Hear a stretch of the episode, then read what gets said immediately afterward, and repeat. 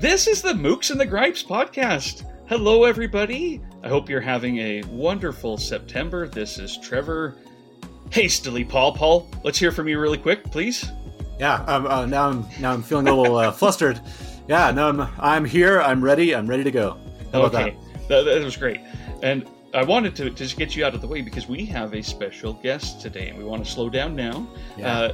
Nora, we are so excited to have you on our episode today to discuss a topic that you we brainstormed together, but it was one that you presented and came up with, and we've been polishing it up and excited to get forward on it. We'll get to that in a minute, but welcome to the show, Nora.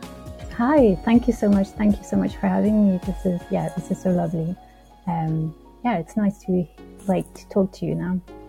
Well, Nora, we have been excited to talk with you for a long time. I think you're one of the early people that we kind of put on a list of, we want to ask Nora someday to jump on with us, because we're friends on Twitter and on Instagram, where you post not only lovely photos and reels, they're always so nice. And then on Sundays, you do your weekly book chat.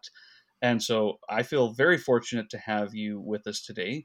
Is there anything that you, and I better say, if you're okay with it, we will put in the show notes where to find you on Instagram and on Twitter and anywhere else that you would like people to find you, But is there anything else you'd like to say to help our listeners get to know you just a little bit?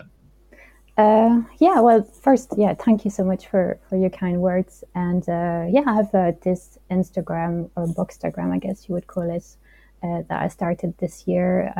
During the pandemic, I started thinking that I wanted to do something with books, because books and also book content, your podcast and BookTube, have been such a comfort during those weird times. And I've always been like a bookworm.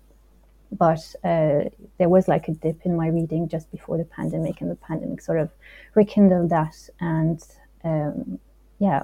I just felt like I wanted to do something a bit proactive, like an Instagram on books. And so this year in March, I opened this account, and it's mainly focused on women writers and seasonal reading. I like to do those monthly. Recommendations of book sets in each month or each season, and then, as you said, on Sundays I generally talk about the books I read during the week. And one of your recent discussions, one of the books you recently read was South Riding. We could talk about it today, actually. I won't spoil the episode. That's one that I think I mentioned to you in a comment. I told Nancy Pearl last year, oh, I'm going to read that one in the spring. And then the spring came along. I still haven't done it yet. I've been saying that for years now, that I want to read that one soon. And so how close are you? I could start it today, but I probably won't. It'll probably be sometime down the tube still. When we get to what have you been reading, I put some things in front of it that it might be a while still. But I saw that stack you posted on Instagram of what you're reading right now. It seems like it might be a while. That was just for fun. I tried to pick some of the biggest books that were just sitting out and throw them together. I was going to say, man, Trevor got really ambitious.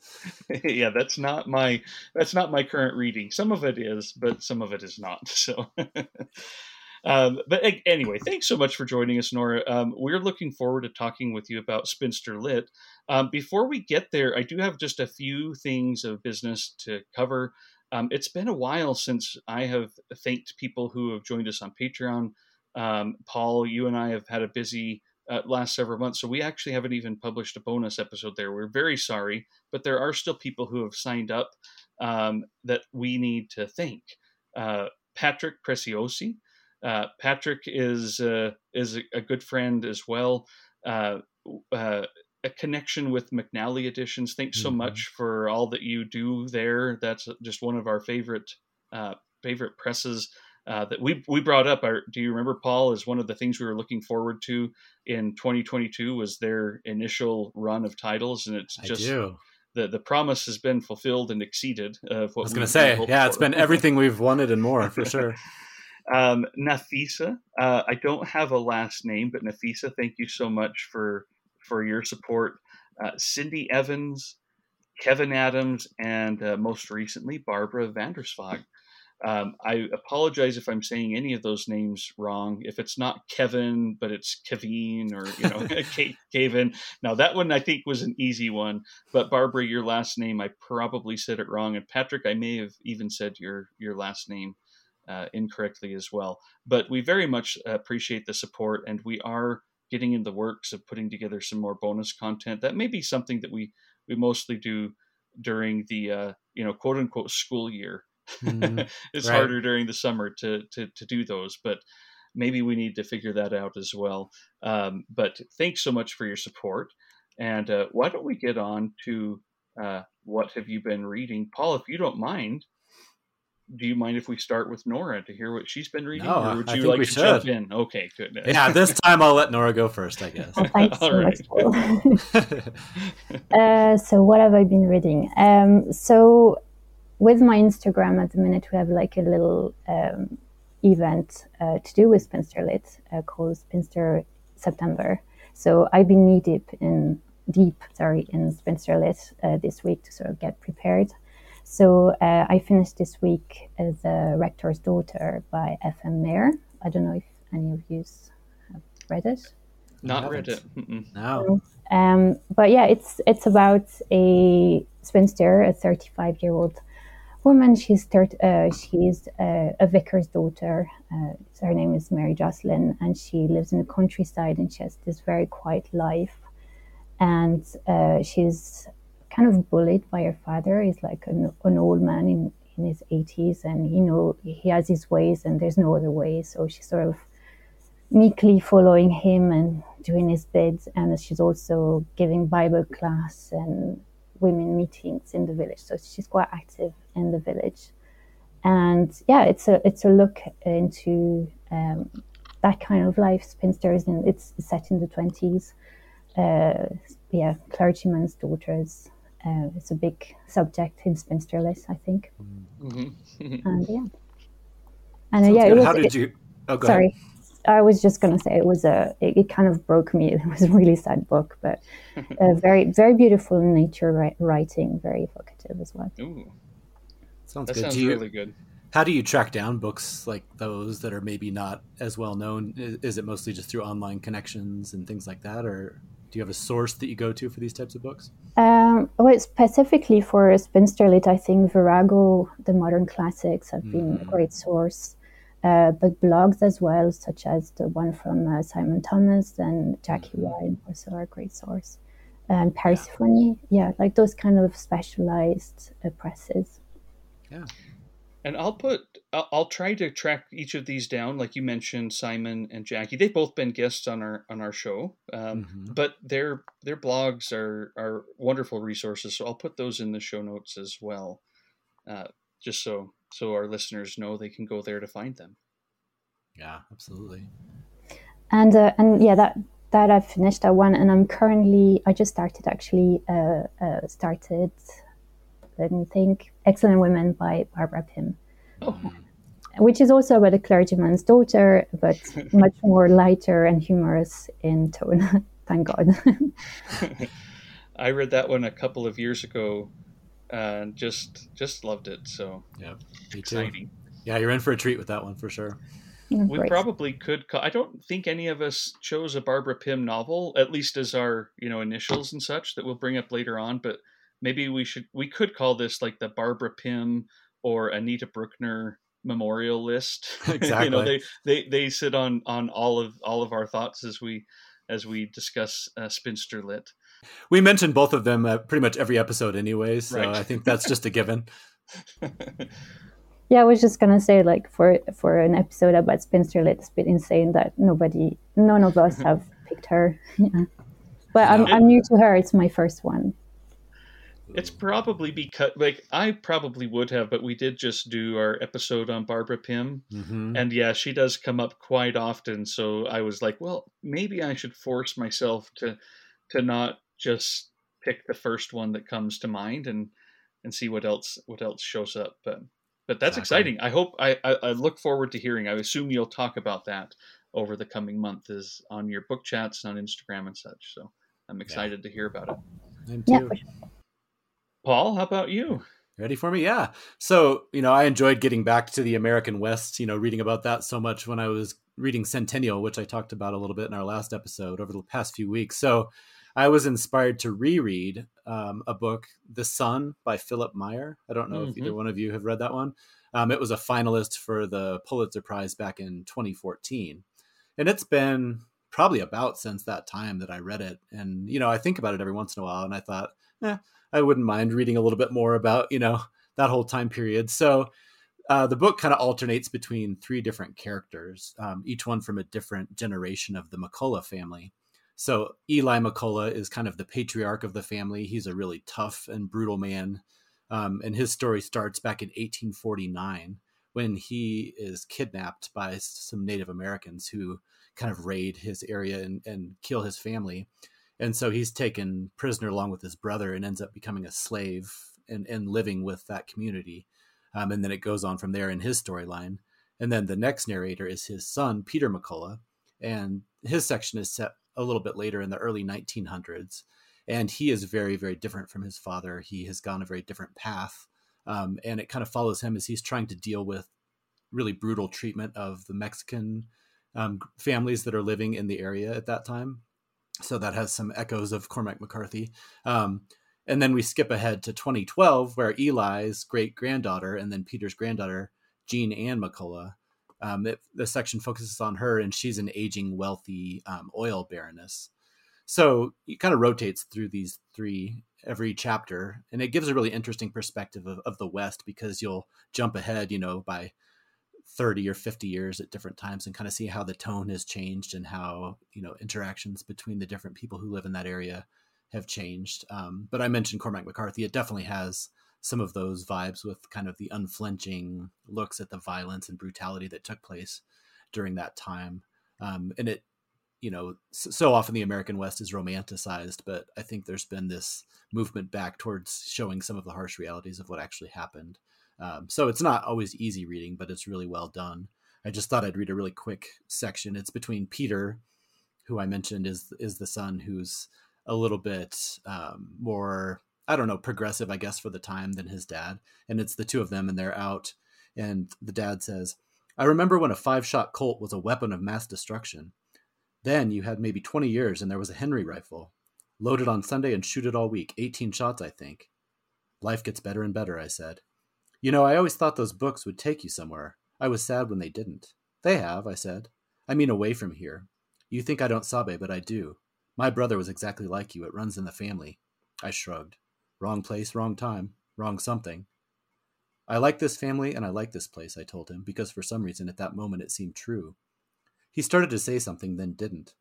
As we rode back through the sun and the dust toward our great white house on its hill, he seemed to relax, to settle into his saddle.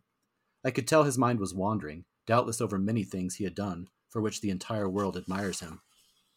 I began to think of how often he was home during my childhood, never, my mother making excuses for him.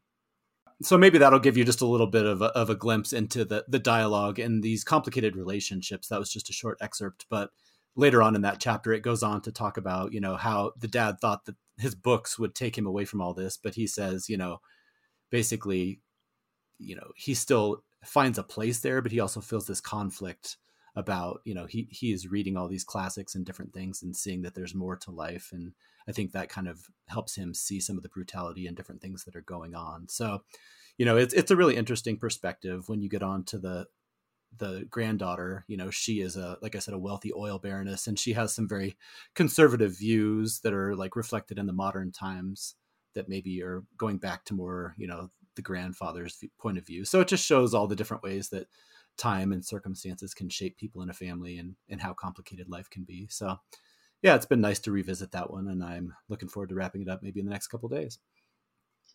Nice. I did read that one when it came out, and I thought it was an excellent book. Yeah, apparently it's part of a trilogy, which I've never tracked down. I think it's the middle one of a trilogy. So I don't know, maybe I'll be inspired one of these days and check out the other two. Well, So I did let Paul know already, everybody, but I finished Lonesome Dove and thought it was fantastic. And I told Paul, I really don't think he'll be disappointed if he does watch the television miniseries with Tommy Lee Jones and Robert Duvall and Diane Lane, you know, just playing these great roles. So I don't know, maybe we'll see. We'll see, Paul.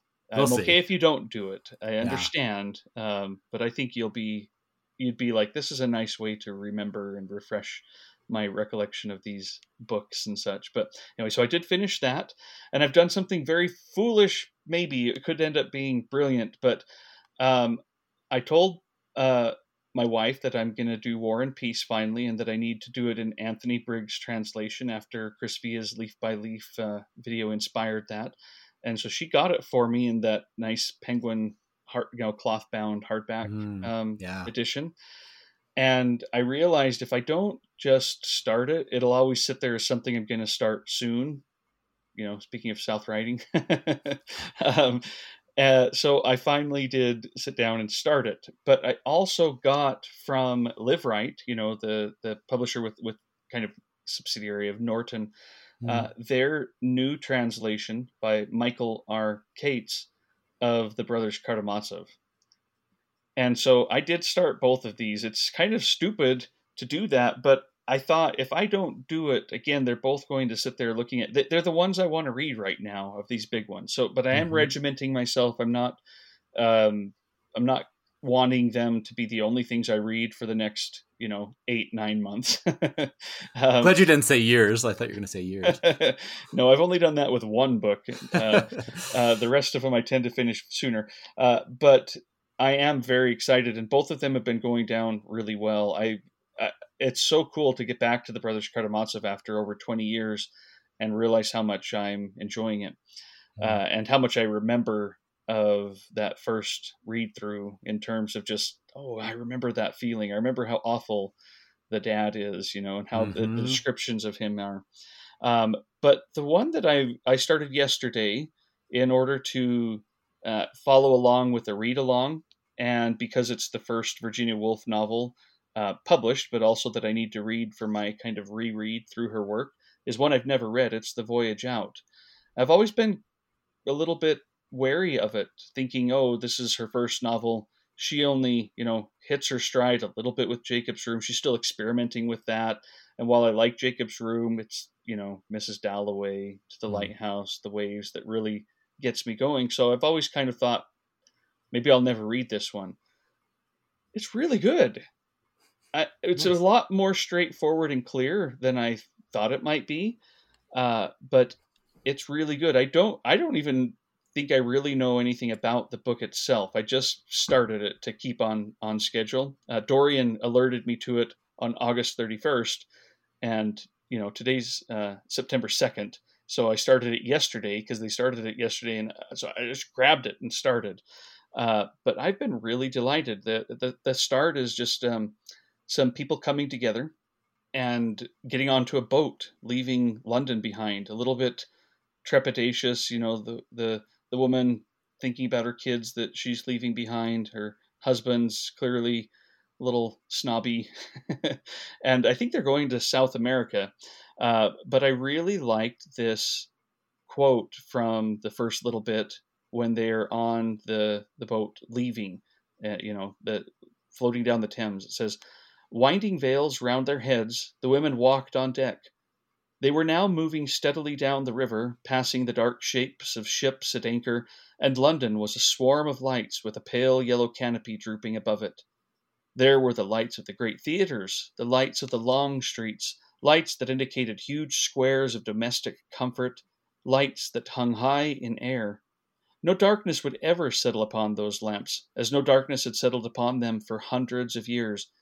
It seemed dreadful that the town should blaze forever in the same spot, dreadful at least to people going away to adventure upon the sea and beholding it as a circumscribed mound, eternally burnt, eternally scarred. From the deck of the ship, the great city appeared a crouched and cowardly figure, a sedentary miser."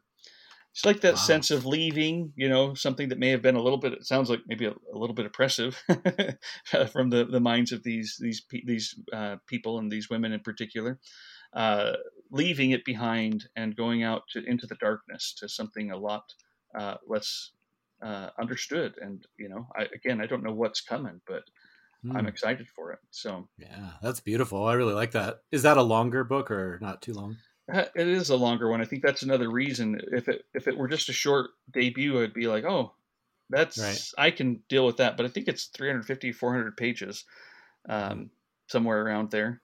But yes. I'm now very encouraged. And no, I have the whole month, and it's only like 8 or 9 pages a day that they're taking it.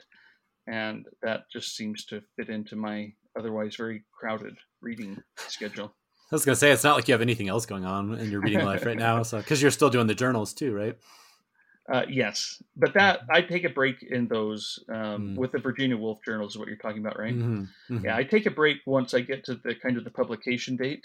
Oh, okay. So I am up to the voyage out, read the first, you know, little like 2 months of her journal in 1915, and then the voyage out comes out. So I'm where I need to be. But I was holding back until Dorian just knew I needed to push. So right. It's funny you mentioned it, because just before the episode, I was just like scrolling through as Prinsterly titles and all that, and the voyage out was mentioned because apparently there's some aunts that are spinsters. I don't know if you came across them. I've been wondering if that might be a relevant book, just based on what I read yesterday and the glimpse I got this morning. I was like, I wonder if this will, you know, develop into something where this would be a relevant book for that. So, But I'm not there yet to where I'd understand how they all play together. That reminded me that in Mrs. Dalloway, which is I read only two Woolf, but there is also a spinster in Mrs. Dalloway, the teacher who's German, I think, or it's been a while since I read Mrs. Dalloway, and so I remember that now, though. I remember a German teacher. I think she's a spinster, yeah. Well, so maybe that's the thing in Woolf, though she liked talking about spinsters. She's not an author I know very well, to be honest. She has, they tend to be people on the periphery, you know, people in the family that come to these gatherings and have maybe their eccentricities, or at least things that others don't understand. She does often have a spinster, and this is a good transition. So, Nora, you are doing a spinster lit for September on Instagram.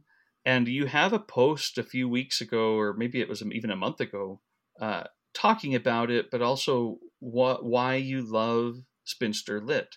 It can feel, I don't know, maybe this is just me, it can feel like a bit of a derogatory term. It doesn't have to be.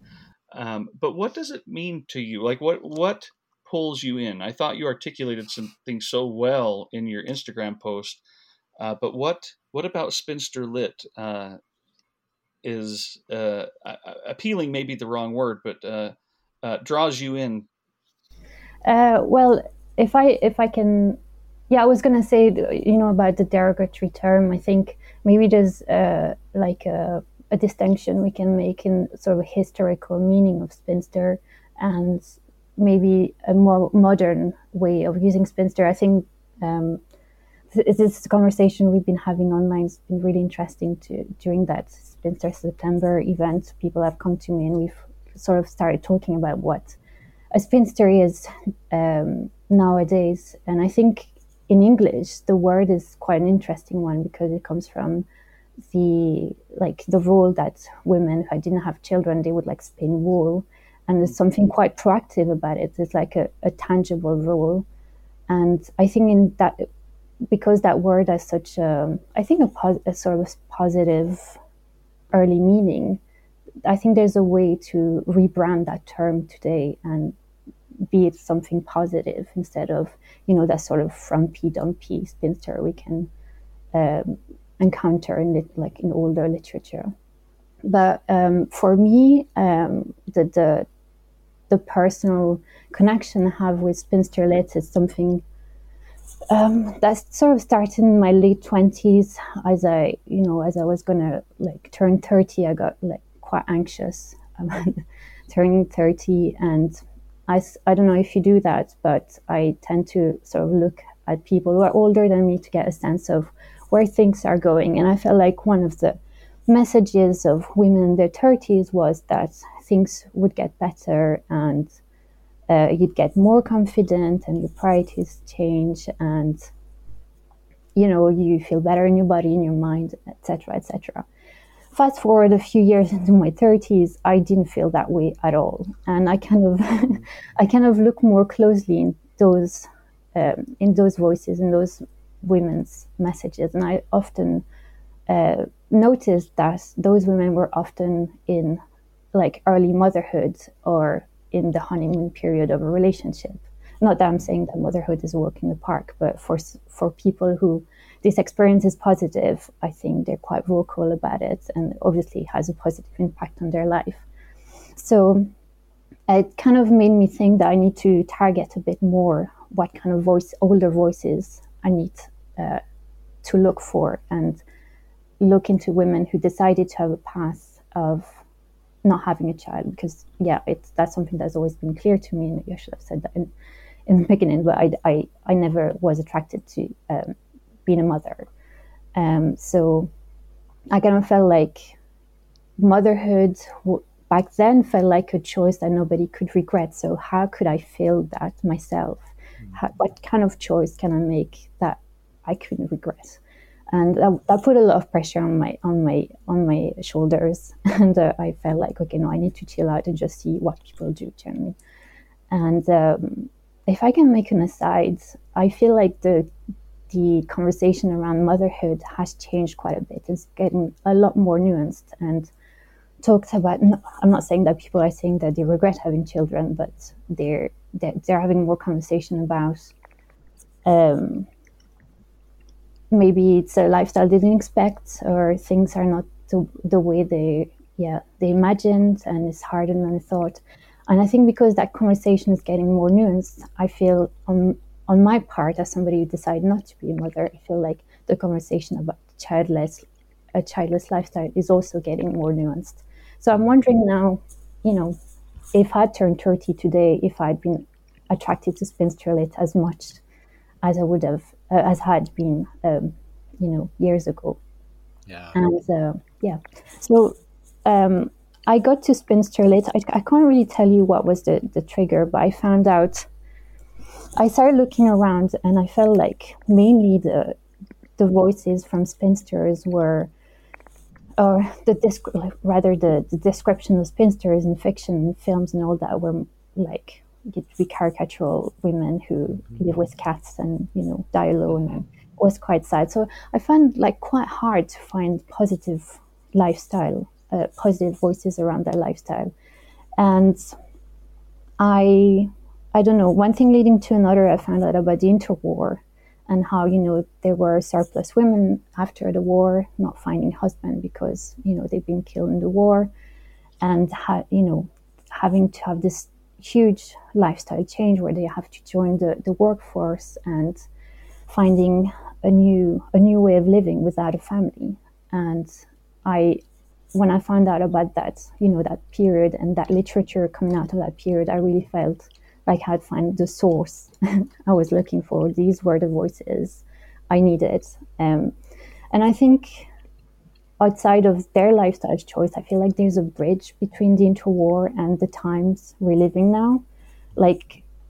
For them, following the war and also living the rise of fascism and all that, it was quite a turbulent period of time. And for women, it was also very turbulent, and on a personal level, because they were joining the workforce and they were trying to find ways to live differently as the people before them did. And now I can't say that. I can't really think of something as major as joining the workforce. There's not such a change now, but I think there are conversations following the Me Too movement and stuff like consent, sexual expression, sexual roles, gender expression, gender roles, that are quite affecting, I think. And I do feel, like I said, there's like a bridge between interwar and now as a woman, where I feel like we're both on unstable grounds in a way. Oh, I love that, Nora, and thanks for all of the. There's a lot there that we could revisit and kind of give some thoughts to. I like that you're talking about recapturing the idea of a spinster, because it can be looked at as this is someone who was unfortunate. Right. Their life didn't work out the way that it was supposed to, because that naturally everybody has this goal as a woman, potentially, and the stereotypical idea of them with cats, like you say, or, that's their companionship. They were unlucky, maybe because of lack of fortune, maybe unlucky in their attractiveness, or maybe they're too meek. And they would jump at any chance.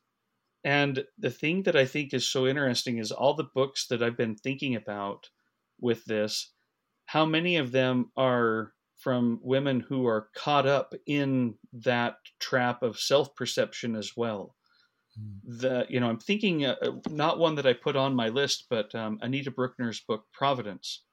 Actually, several of her books have someone who is an older woman who feels this way about herself. I was unfortunate. I didn't get my chance. When will it come along? And they view themselves entirely negatively, even though they shouldn't be. But Providence in particular, the Providence is, will a man save me? Where's my savior from this life that was not what I always thought I should live? It's not the life I had planned out when I was a kid reading stories. Thinking of even Look at Me, her first novel, reading stories about Cinderella going to the ball and finding her man, and this never materialized for me. What is wrong with me? But I love that there have also been several books that I've looked at that aren't, maybe they're still dealing with that idea, the pressure that society puts on us to live up to certain expectations and roles, and the guilt and such that can come. But there are a lot of books that I think also just have women looking for other things. You put it in I thought the way you put it in your post from August 15th was really good, that you're, you love reading about women and the way they fill their time and find purpose outside of matrimony and motherhood. Mm-hmm. And so I thought, I want to make sure that this is portrayed here, that this can be a deliberate choice. It can be something that is, in fact, often is something that's not negative, and that could be empowering and strengthening. And there's so much, to explore with all of this. So yeah, no, that's really good. I mean, I went through a similar cycle where I was kind of trying to think of which books I'd want to cover today, and thinking about the negative stereotypes that you both mentioned. And one thing that I came across is something that Nora alluded to, was kind of this retaking of the word spinster, and the interest that has arisen in recent years about kind of recapturing that term and redefining it. Because even on like Goodreads, for example, you'll find lists and lists of spinster lit, and some of them are romances, some of them are best books for happy spinsters, so there's like this idea of not only a renewed interest in the idea of what it is and kind of looking at the different wrinkles or aspects of what that term means, but also people kind of recapturing it and redefining it. Like, you can be happy and be a spinster, quote unquote, for example. And I don't know if either one of you came across, there's a piece by Camilla Nelson that had some really interesting perspectives. And she said one of the things that you touched on, Trevor, spinsters are rarely the protagonists in the English novel. So historically, they were always kind of these satellite characters who, it was like the kind of eccentric old aunt who plays like a minor role. You see that even in Jane Austen and some of the other ones. But she also goes through, and it's kind of a lighthearted look, but she talks about some of the different stereotypes. The spinster grotesque, which is like Miss Havisham, the prattler, the hysteric, the pseudo spinster, the new spinster. And so she kind of goes through this evolution of like, even within the stereotypes, there's some different nuances of, you know, she doesn't say the crazy cat lady, but I'm sure that, you know, that falls under one of those. But it's just interesting to see people kind of delving in and finding the nuances of historically what it's meant. But then the new spinster, she starts to kind of allude to how it's changing, and there's this redefinition going on. So yeah, I'm really glad that you picked this topic. It was really fascinating, Nora, just to kind of go down the rabbit trail a little bit. You two make me want to talk about the types of spinsters I've came across, and I kind of written along a list of like types I've seen. I mean, I've not read a lot, but in the books I've come across. But yeah, just before that, I just wanted to ask you, what's your like? Do you feel any connection to the subject? What's your, like, how do you connect to spinsterlet yourself, if I'm not putting you on the spot? Yeah, I mean, I can jump in real quickly and just say, again, this is somewhat playing off of the older stereotype. So again, this is an evolving topic, but I would say one of the things that has historically drawn me to it is Trevor and I have talked for years now about quiet lives, lonely lives, people who sometimes feel like they're on the outside looking in. So for me, that's kind of an instant connection. Like, you know, just the fact that we can all relate no matter what point of life we're in or what our relationship status is or whatever, we can all relate to that feeling of either loneliness or, you know, having time to, like you said, to fill and to take that time and choose to do what you want to with it. But also, you know, again, historically, a lot of these women were on the outside or felt like they were on the outside looking in. And I think for anyone, but especially for readers, that's often, you know, something that you can connect with, of that feeling of, you know, maybe many of us were shy children who would be reading in the corner while everybody else was playing, or just things like that. So for me, that's one of the connections that I would bring up. And also just the fact of my love of classics, you know, whether it's Jane Austen or the Brontes or, you know, Thomas Hardy or all these people down through the years. I think there's a connection there as well, just because often there are those characters who could be defined as spinsters within some of these books that I've loved from, you know, the very beginning of my reading time. Yeah, and I think, Paul, you said it very well, and a lot of what you said resonated with me as to why I feel the attraction. But I think a part of mine, too, is a desire to recalibrate my own mentality. You know, I grew up in a small community where these were the expectations and, you know, the prejudices that can grow up in those types of areas with someone that you think, oh, they never have gone out on a date, or they're going to end up single. And in my community, it was very religious, where that was kind of the end goal, is to get married and start a family. And so in a desire to kind of take that apart a little bit and see it differently. And sometimes it's that moment of self-recognition, or maybe not self-recognition so much as a realization that I've never given some things thought that I should. For example, reading Barbara Pym's Excellent Women and realizing what she means by that title. I don't know if you're there yet, Nora. I don't want to spoil it for you, but literally after chapter 1. So I don't think this will spoil it, but it's an interesting phrase because that's the words being used to describe these women that everybody else thinks are always available to help because they don't have these other obligations. They don't have a family. They don't have, you know, this, that, or the other. They're looking for things. So why don't we go and give them the things we want done? You know, why don't they prepare the banquet for the church social? Why don't they come and volunteer their time at this, that, or the other? And, you know, these are the excellent women. Our society could not function but for these excellent women. And I love being able to recognize some of those ideas that, you know, even if they're not things that I've ever, I feel like, been explicitly thinking, or, you know, not been in those positions where I think I'm like the vicar who wants to use these women for the various purposes. But just realizing that, man, breaking out of it and starting to recognize the damage that this can do, and the lives that are underneath all of that, because that's so emptying of purpose to think that if you don't have these normal social roles, we're going to give you others than we are. We're going to be the ones who supply you with things to do because you simply must need our assistance still. It's so I've loved being able to I think in a way break some of this down, and it has been over years, you know, with like Simon Thomas and Thomas who, on the Readers, you know, mm-hmm. Hogglestock, you know, Hogglestock would bring up quite often. Spinster Lit, and his love of kind of getting to know these women and their desires, their lives, their anxieties that are often brought on because of the way they feel they might be failing.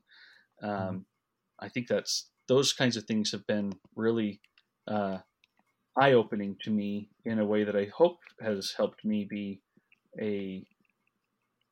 have a richer understanding of life and of people around me, but yeah, that's good question. Mm-hmm. Answering, yeah, but yeah, if you want to go back to the types of spinsters, I don't know if that's something you've sort of formalized in your heads, but yeah, I feel for me there's like several types of spinsters I've came across in literature, and the one I'm always looking for is the independent spinster. I've only two, and actually I'm going to talk about both of them today. But yeah, it's the spinster who is not so much wears her spinsterhood as a badge of honor, but she's at peace with it. She wants to move forward and make something out of her life and find meaning and purpose. And I find that that type of spinster in literature is for me at least is hard to find, and I'm curious of the titles you'll pick. I'm kind of hoping there'll be that kind of a spinster, but otherwise there's also the one we talked about, the sort of meek spinster, the frumpy, dumpy, the mousy-haired spinster, the one that just is being trampled over by everyone, and then you also have the queer spinster, the one who couldn't express their sexuality. So that label in and of itself as spinster is obviously wrong, but she was perceived by society as a spinster. Mm-hmm. And finally you have the romantic spinster. I think Anita Brookner does great romantic spinsters, the one who has a longing for a relationship. She's not happy with her spinsterhood. She wants to get out of that status ASAP. And there's that type, or the one who's longing for a child, obviously. Yeah, those are great. I think in our conversation about the books, a few of those might come up because, yeah, it was one of the things I was trying to do, like Trevor mentioned, we could go back to some of our defaults that we talk about all the time, and I would love to talk about them for, you know, entire episodes, but it is fun to kind of try to look at some different angles. And I think a few of the ones you mentioned will come up somewhat in the books that I talk about today. So yeah, me too. Should we get to the books? That'll help. I think we may as well, and that'll keep broadening the thing a little bit. Paul, why don't you go ahead, and then I'll go, and then Nora, you can close us out. Sure. So I'll kick off. This is a book that I talked about. I've probably talked about it numerous times because I love it so much, but I know that I talked about it on our episode about people who are aging or people who are getting older. And it's The Lonely Passion of Judith Hearn by Brian Moore. This is a book I absolutely adore. It was one of the very first NYRB classics that I ever read. And it was also my first book ever by Brian Moore, who is an author that I have since read several more and really loved. And I look forward to reading, you know, the rest of his catalog over time. But in many ways, this is a book of the three that I chose. This probably is the closest to falling on the negative stereotypes that we've talked about, you know, the darker sides of the ideas of being a spinster. As you can gather from the title, you know, she is not a happy person. There's a lot of loneliness in this book. And it takes place in Belfast in the 1950s and centers around the titular character who she's just moved into this kind of shabby boarding house. And she's just trying to get her bearings and looking around her new room and meeting the other lodgers there. And so as we get to know her, we get these glimpses over the course of the book into her history and realize that she has some things, some, you know, alcoholism and other issues that she's dealing with in her life. So just as I was looking through the reviews and descriptions, I saw it described as, quote, a sensitive study of a middle-aged alcoholic woman in drab Belfast in her desperate last attempts at finding love and companionship. So again, that falls into kind of one of those maybe stereotypes, or at least the more traditional views of what a spinster means. And then Anne Leary of NPR said it's, quote, a short book about a lifetime of longing. So I'll just read a couple of quick sections to give people an idea of what's going on in this book. But he's really good at capturing the loneliness and the emptiness of her days. So there's a section that says, there was no hurry. Friday, a dull day, a day with nothing at all to do. Although it would be interesting at breakfast to see what sort of food Mrs. Henry Rice gave and who the others were. She lay abed 20 minutes, then washed in cold water and went shivering to the mean heat of the stove. She slipped on her underthings, under the concealing envelope of her nightgown, a habit picked up at the Sacred Heart Convent in Armagh. And so, you know, it gives like this idea of the hours, you know, she's lonely. She wakes up, she can just lay there in bed because she doesn't have a whole lot going on.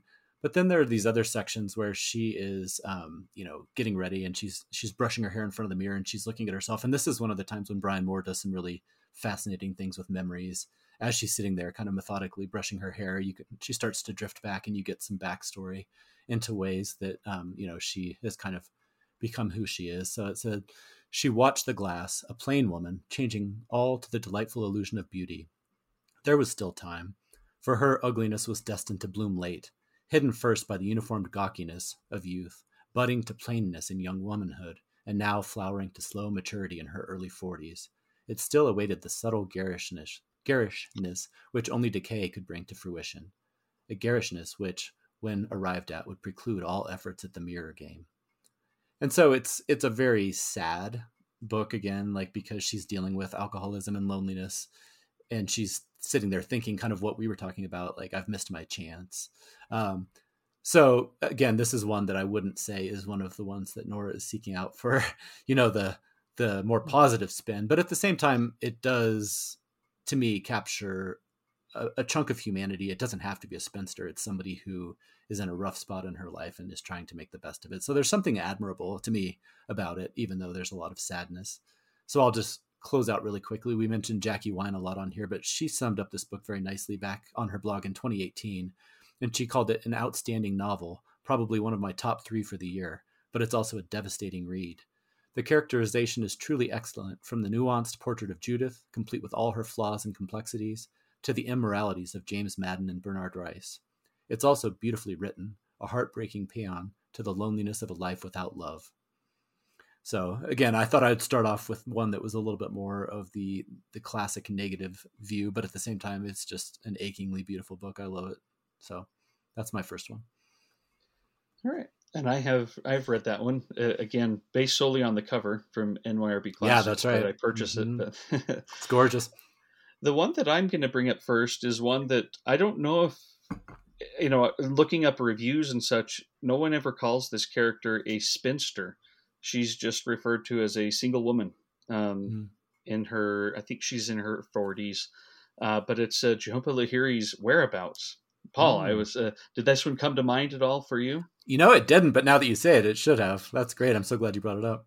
And I think part of it's because she's not presented as someone pining, or she's lonely, but it's a deliberate isolation. And so again, I'm trying to think of that stereotype.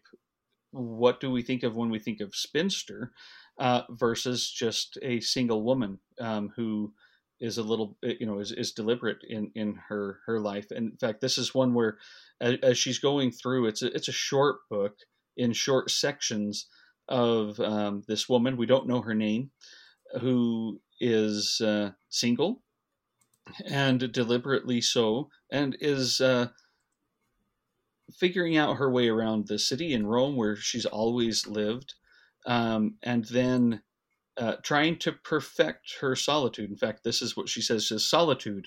It's become my trade. As it requires a certain discipline, it's a condition I try to perfect. And so she thinks of her routines. And I really enjoyed this book. There's a power to it of her looking at where she's at, and again, I guess trying to perfect this condition that she has chosen, And again, I thought it was an interesting thing. I can't probably get much more specific to it, but every review just refers to her as a single woman, because spinster doesn't tend to leap to mind that term, even though it should apply, and especially if we're trying to kind of recalibrate what it means or grab on, change the definition. This is a book about a spinster who is happily so and has a deep interior life and other thoughts than what we might think a spinster should be thinking about. She's not trying to go and find her husband. She's not wishing that she had. She just is, and it's a great little book. So it is a great book. Have you read that one, Nora? Because that one would be... No, actually, I think it's you, Paul, who brought up that, or wrote that author's name on my radar, because you talked about her quite a few times on the podcast. And yeah. I think, in the context of her, is she like of immigrant descent, right? She is, I feel like there's a couple of things you said about some books you read that really resonated with me, and I've been like keeping an eye out, because I'm generally, when I buy books, I'm thrifting, so it's left up to chance, but it's not an author you find here at all, so I think I'm gonna have to actually buy it from a shop like a big girl. Yeah, well, if you do, I'd love to hear your thoughts, because as Trevor just said, I think that one could at least tick some of the boxes of what you described as. Yeah, it sounds like exactly the kind of thing I'm looking for. I think those books where there's no label of spinsters are actually the most interesting one, because they're not defined by their spinsterhood. They're just humans trying to live, right? Absolutely. Well, what's your first book, Nora? Oh yeah, my turn.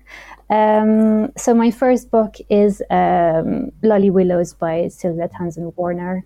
I mean, I had to mention her. I know she's a bit of a cliche in the spinster lit, but for me, she is the absolute blueprint of what I'm looking for in a spinster character in literature. And I don't know if it's useful that I give a little summary. I feel like everybody's read Lolly Willows, right? I don't know. Probably, but I don't think a summary would hurt.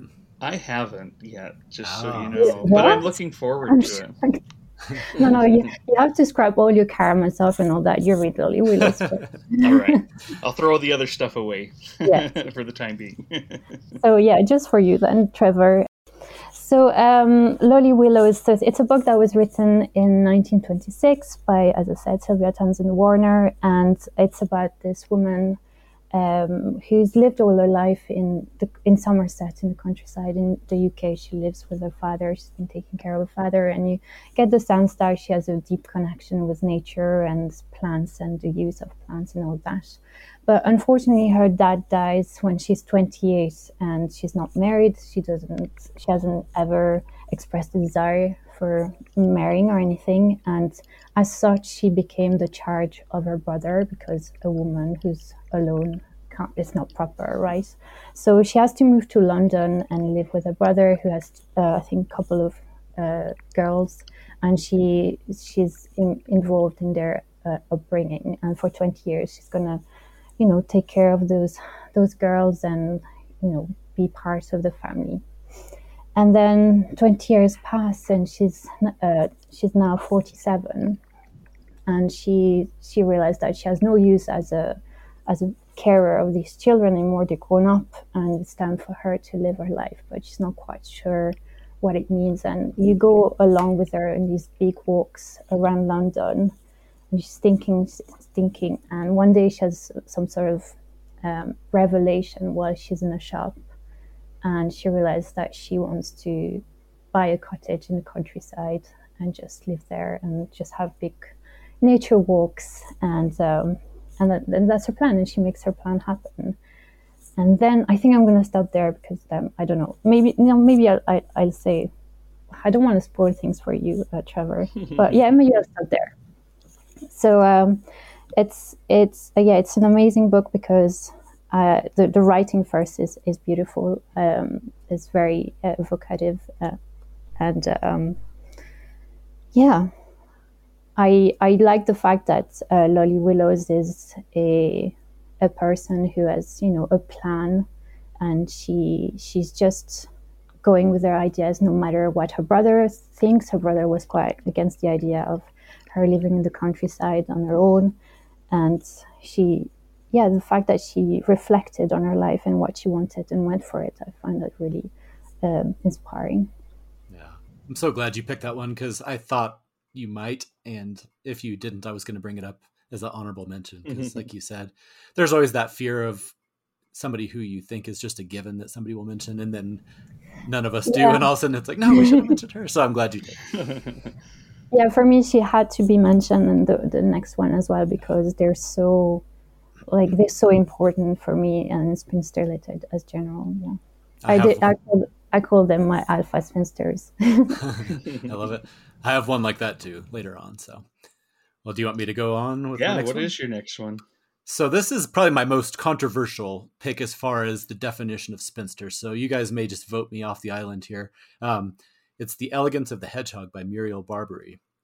I don't know if either one of you have read this one, but it's going to push our definitions of the word spinster, because the character that I'm thinking of is an older, unmarried woman of a certain age, but she's actually a widow. So I don't know if you think this counts or not. I will kind of make my... Oh, yeah. It's a discussion that we had on Instagram. Like, what is it? Is a divorced woman a spinster? Mm-hmm. Is a widow? Is a nun a spinster? I mean, we all seem to have different... Right.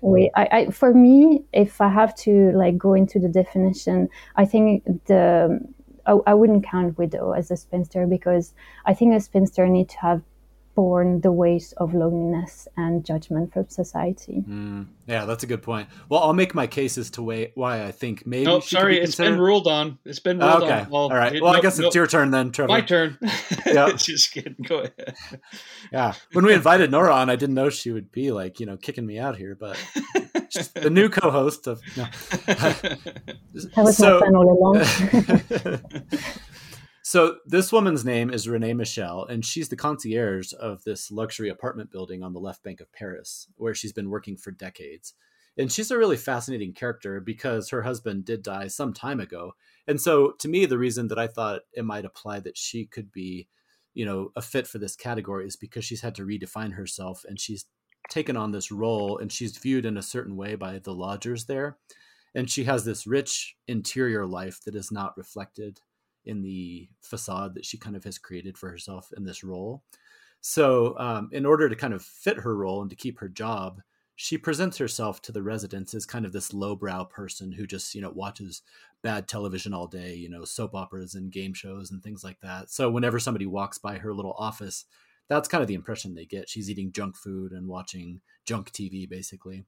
But as we read along, we get a true glimpse of this rich intellectual life that she actually has. She spends her days reading literature and philosophy and listening to opera.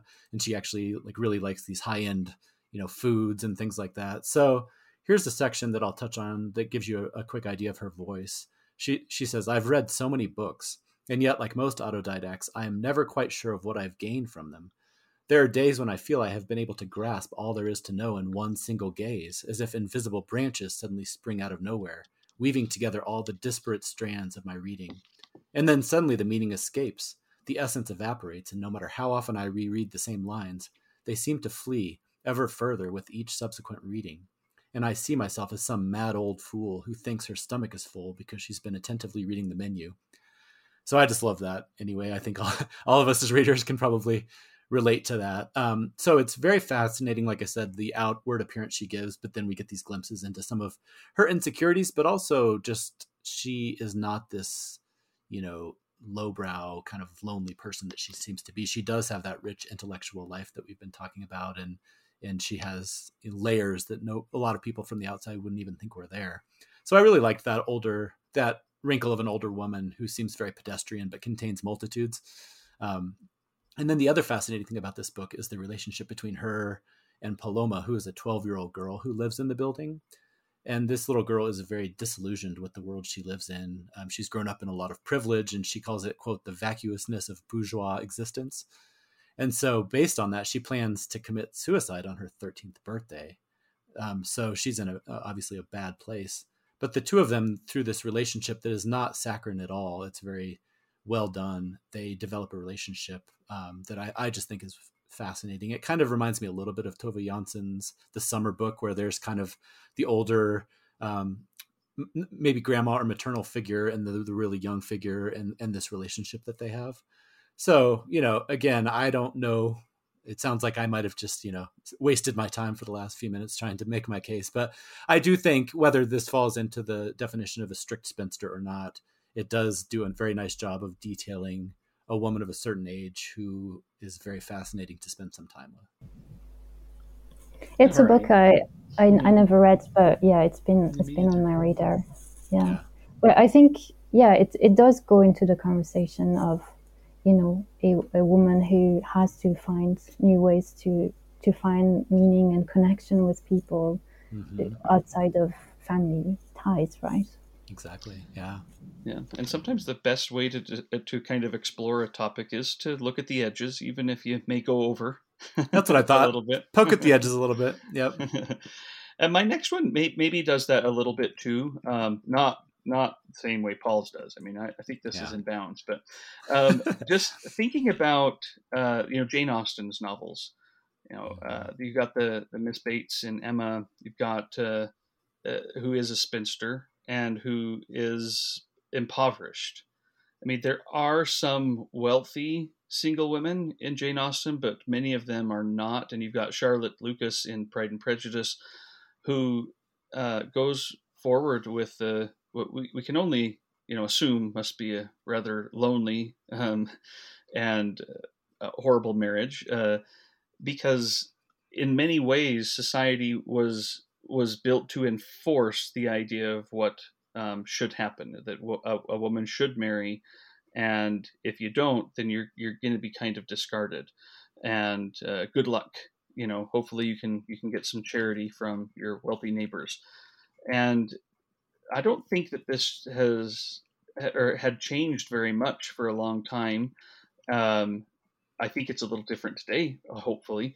But the book that I'm going to look at next is Edith Wharton's The House of Mirth, which is, again, a woman who, in Lily Bart, who is maybe more trying to avoid becoming a spinster, or is fearsome of the life of a spinster, even though that might be what she really wants. She's 29, 30 years old or so in this novel over a couple of years. She's actually is a beautiful, desirable. You know, there are a lot of the wealthy men of New York society who are courting her and want to, you know, I can't remember exactly. I feel like there may have been plenty of proposals, or at least, you know, hey, this would work for you. She doesn't really want them. And she doesn't want to get married just to solidify her place in society. But her wealth is running out. Her parents died and kind of left her with nothing. She just happens to have enough stature in society to play this role so long, but it's about to run out. And I just really like how it's not as simple as it seems for her to avoid marriage because she doesn't really want it. There's a place where well, this social structure of this is your natural next place to be a wife. Otherwise you really don't have any options. It's locked in place by essentially killing anybody who would oppose it. There's a quote that says, "It was easy enough to despise the world, but decidedly difficult to find any other habitable region." There's, you know, if this is the world that it is, you live in it. Lily can't simply go out and get a job. She hasn't been raised to do labor, for one thing, so she may lack some of the basic skills. But for another, even that wouldn't have been really livable, you know, to go and become a laboring woman in the factories and such of New York at that time. She may have survived longer, you know, she may have lived longer, but the labor itself would have slowly killed her as well. And so if she's going to be repudiated by society because she doesn't want to wed any of these eligible bachelors, then, you know, what's going to happen? She's basically going to be pushed down the rungs of the ladder all the way to the bottom. And this is a brutal society. It was not received well by a lot of Edith Wharton's readers when it was published. But how, you know, I think it's just a powerful book that shows someone who wants to have that independence, but the society itself is not going to forgive her for that. And especially someone like her, where everything else seems to be going for her. She has opportunity. She has the upbringing to fit in naturally with this, and yet she wants to repudiate it. Well, no, we're not going to allow that. It's a very, mirthful book. Right. House of Mirth. Yeah. But anyway, that one I think is a fascinating one. It was my wife who reminded me of that aspect of it, and I was excited to share some of my thoughts on it. Yeah, no, that's great. I remember us having that conversation during our Jane Austen episode, where the pressures that society was putting on women at that time in some ways removed some of the potential independence from sheer economic realities of if you wanted to survive. Mm-hmm. And that also was empowering in some of the Jane Austen novels, because the women would, still find strength and ways to make it work for themselves within these constrictions. But it definitely complicates this whole conversation. Okay. Is it my turn? Yeah. Yeah, go ahead, Nora. Thank you. Okay. So my next one is The Crime of Miss Jean Brodie by Maurice Park. And this is set in, it was written in 1961 and is set in Edinburgh in the 30s. And we look at Jean Brodie, who is a teacher in a girls' school. And she is very much in the tradition of those mentor-type teachers. I'm thinking someone like Julian's Secret History or John Keating in the Dead Poets Society, those kind of teachers who are larger than life, and they sort of, their influence go further than the walls of school. But the thing is, Jean Brodie is quite kind of a problematic character, let's say. And I don't think the book mentions what topic she teaches, but she uses her class as a sort of way to talk about her own ideas, her own politics, and talk about her own life. She's very much oversharing with her her pupils, and she has this sort of manipulative way of picking them as her favorites. She has what she calls her Brodie set, and she has this motto where she says, "Give me a girl of an impressionable age, and she's mine forever." So you have this really strong fusional relationship between Brodie and the kids. And the book follows her for 6 years, and things, as you can imagine, escalate because she has wrong ideas, let's say that.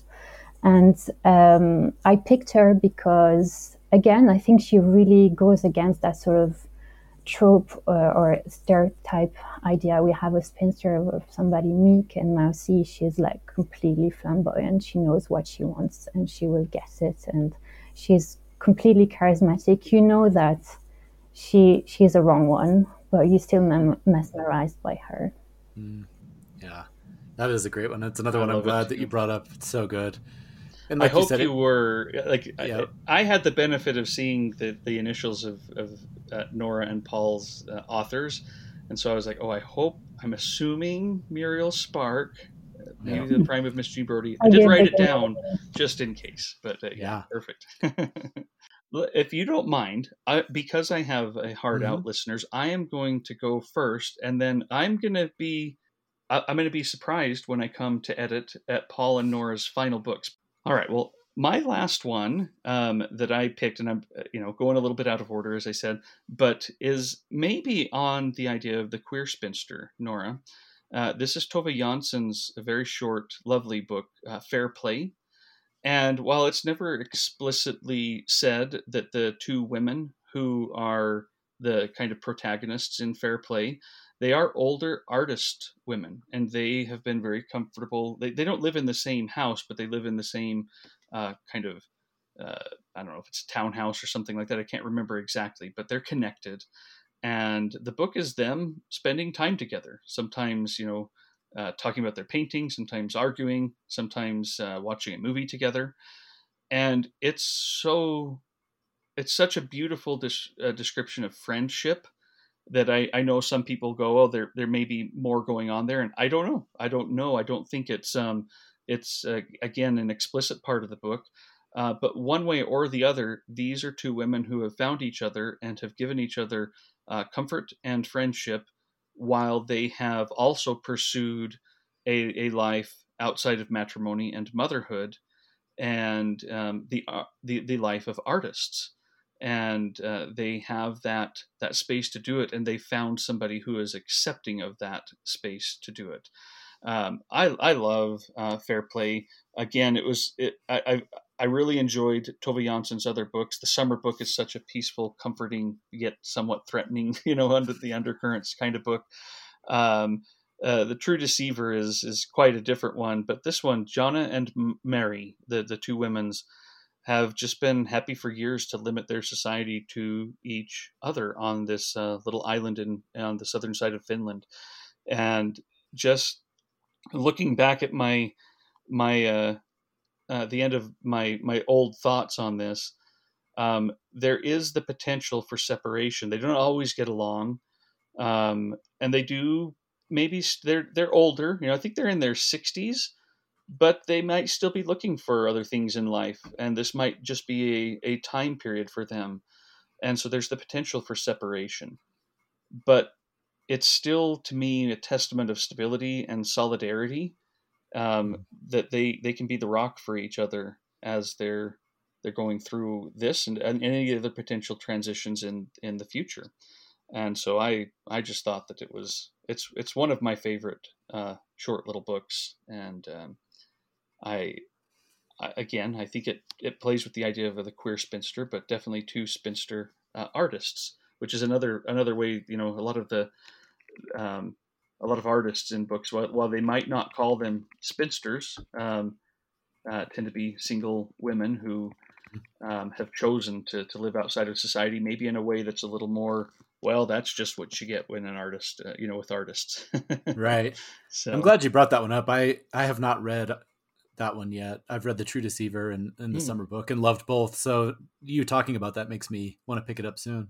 It's a short one. You could get through it in a couple of hours, or probably an hour even. Yeah, have you read any of those, Nora? I just read the Moomins, obviously, and the Summer Book as well. And I think Kip McNeil is doing a Tove Jansson soon. I don't know which one, with the NYRB 23. Her short stories. Oh, yeah. So I'm looking forward to that. I'm excited for that. I am too. All right. Well, with that, I will... check in again. Nora, thanks so much. It really has been nice to sit with you, and I'm excited to hear what you guys have to say over the rest of the episode. Now's where we can say whatever we want to about Trevor. All right. Well, my next book is another one that I've mentioned before, this author, quite a few times, and it actually ties in nicely with some of the themes that Trevor just mentioned, both artists and the queer spinster that you talked about. And it is Journal of a Solitude by May Sarton. This is a book that will surprise absolutely no one, because she's another author I bring up, seemingly every other episode or so. But she's one of those authors who just continues to come up, and she comes up often in these discussions about spinsterhood. She even has a novel called The Magnificent Spinster, which is one of my favorite book titles, I think, of all time. I love it. But also she brings in this is a journal, so it brings in this interesting aspect of her life as well. So Sarton herself never married, but she did meet a woman named Judy Matlock in 1945, who became her partner for 13 years. And so this is exploring that idea of spinsterhood because of where her life leads. And what you talked about at the very beginning, Nora, this idea that it wasn't always that they were spinsters in the true stereotypical view of things, but it might have been because of pressures of society at the time that they weren't able to express themselves or to be open about the relationships that they had. So it kind of thrust them into this role of being viewed that way.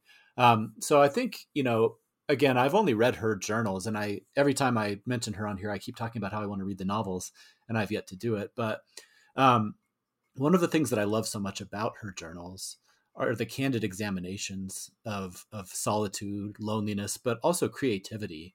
That idea of a spinster who she doesn't shy away from the realities of sometimes you are lonely, sometimes you do feel an emptiness, but she also has a very rich, creative, artistic life.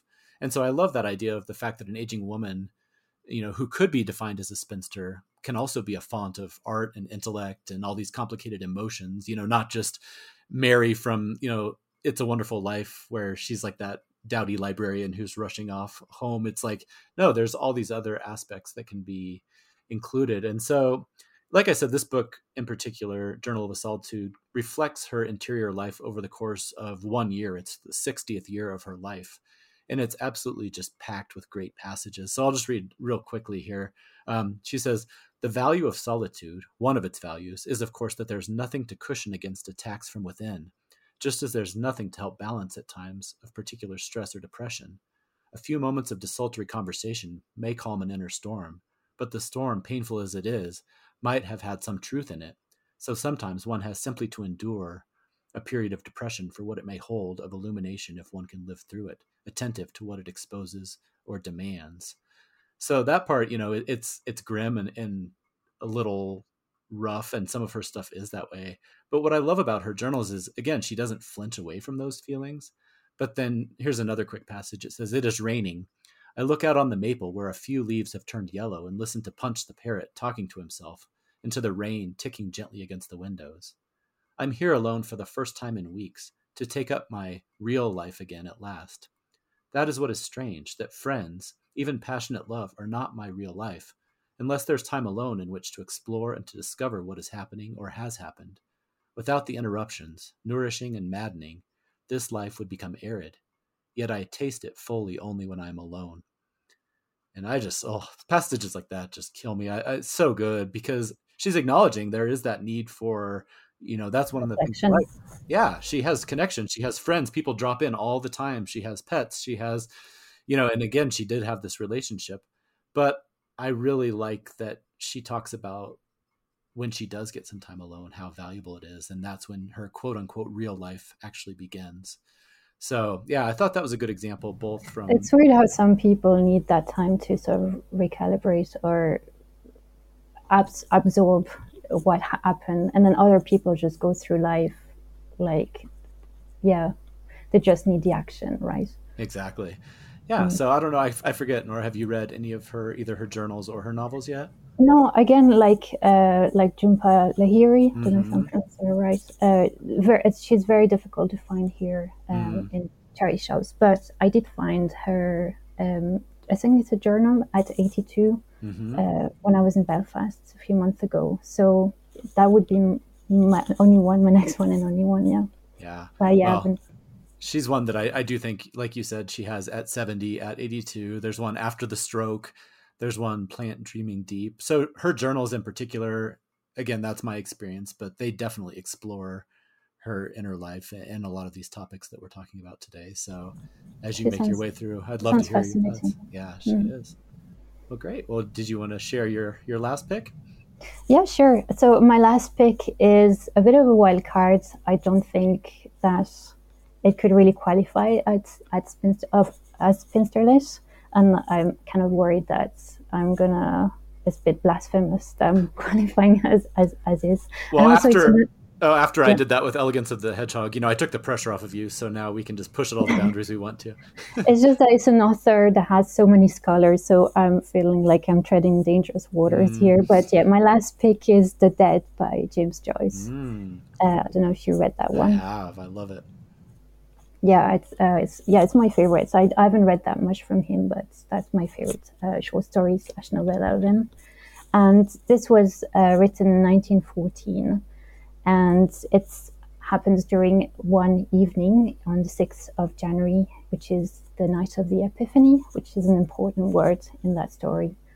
And in Ireland, actually, the Epiphany is not celebrated in the same way as it is in the rest of Europe on the 6th of January. You would celebrate what they call Women's Christmas, which is, an important detail in the story, considering that it's involved 3 spinsters, maybe 4, but yeah, three spinsters for sure. And those three spinsters are Mary Jane, Kate, and I can't remember the last one. But yeah, there's two sisters and their niece. They're having a little party for Women's Christmas. It is a lovely festive setting during that novella. And we meet them as they are on the banister, and they're waiting for their nephew Gabriel, and he's late, it's 10 o'clock, and they're quite agitated because obviously they want to see him, but also he's the one who sort of can tame Freddie, who's one of their friends who's always drunk, and they don't want to deal with the awkwardness of the drunk guests. So that's very much the setting, and you spend the whole evening with them, and you know, you have the festive meal and the cutting of the goose and the pudding and all that. And the reason why I bring that up is for two reasons. Even though those two sisters and this niece are not the main characters, I think Gabriel, their nephew, is the main character. Their spinsterhoods have an important role in the story, but also in the sort of historical creation of that novella. There, at the end of the story, I'm gonna try not to spoil it, but Gabriel has his epiphany, and when he does, he starts thinking about his aunt and how, you know, she's been singing that song during that meal, and how she's lonely and maybe she'll die soon. And I think the fact that she's a spinster and she's never found love, and that she'll die alone in her bed, sort of externalize a sort of thought he has that maybe he himself has passed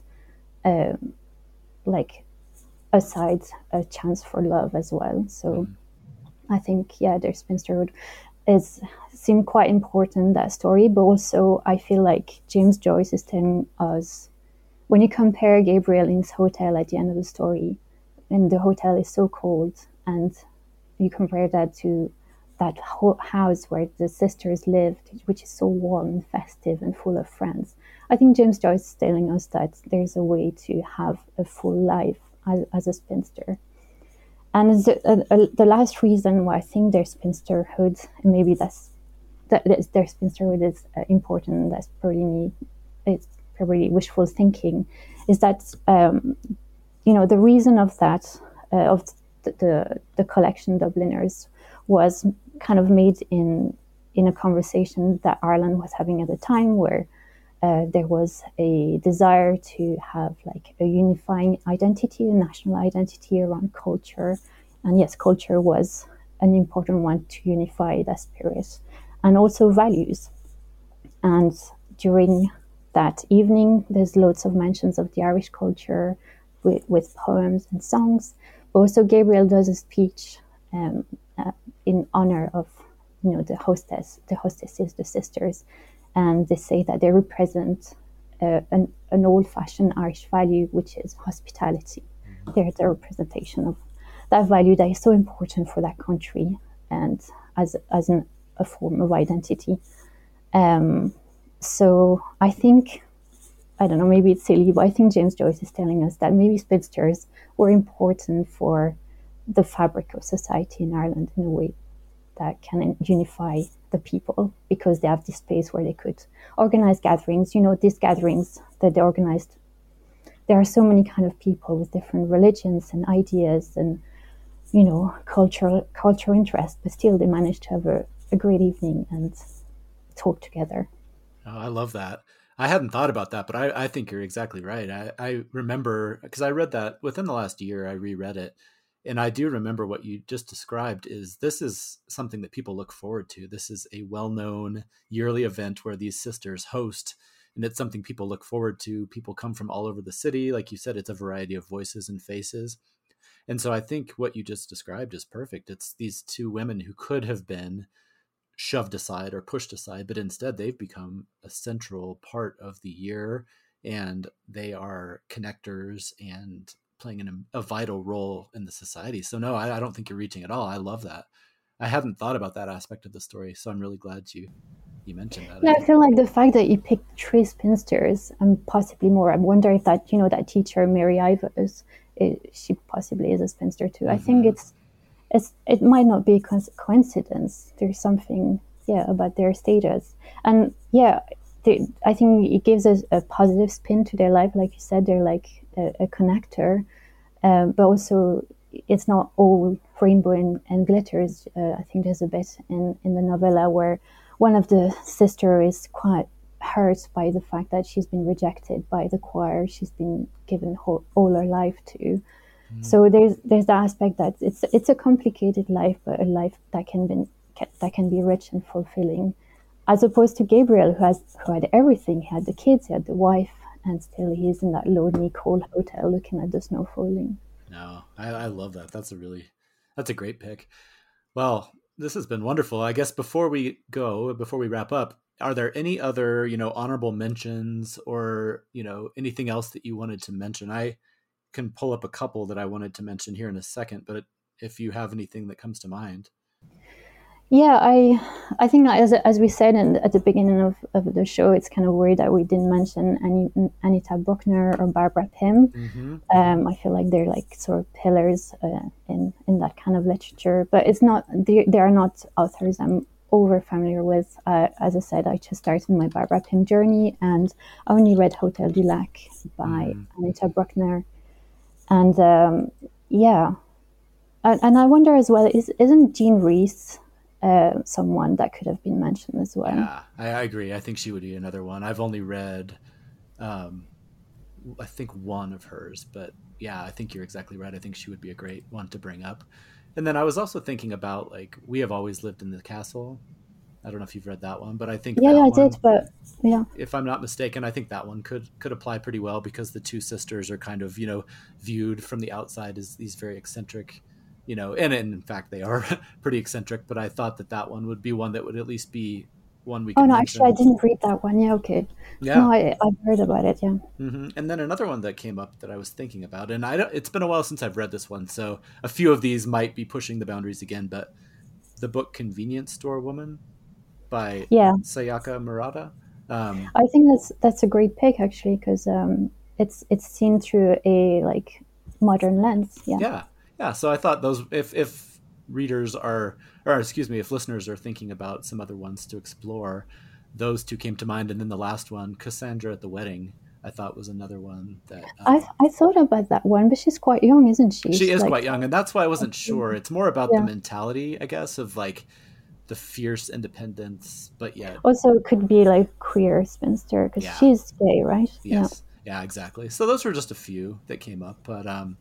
yeah, well, it's been so wonderful talking to you. I don't know if there's anything else that you wanted to say in closing. No, I mean, it's been such a wonderful time, talking books with you and to meet you. And you were, when they say don't meet your heroes, I think they're wrong, because it was really lovely. Oh, well, thank you. It's definitely mutual. And I wanted to just, again, emphasize how much I love your Instagram videos. Your Sunday book chats are just always such a nice way to start off the week. And if there's anybody out there listening who's not familiar with Nora and her wonderful posts, I would encourage you. We will include all of her information in the show notes. I would absolutely encourage you to look it up and get to know her, because she is a great reader. And as you can tell from the past hour, she has a lot of wonderful things to say. So we will wrap up for now, but we will see everybody next time. And thank you again, Nora. Great to chat with you. Thank you for listening to this episode of the Mookse and the Gripes podcast. You can follow the Mookse and the Gripes and get show notes and book and film reviews at mooksandgripes.com.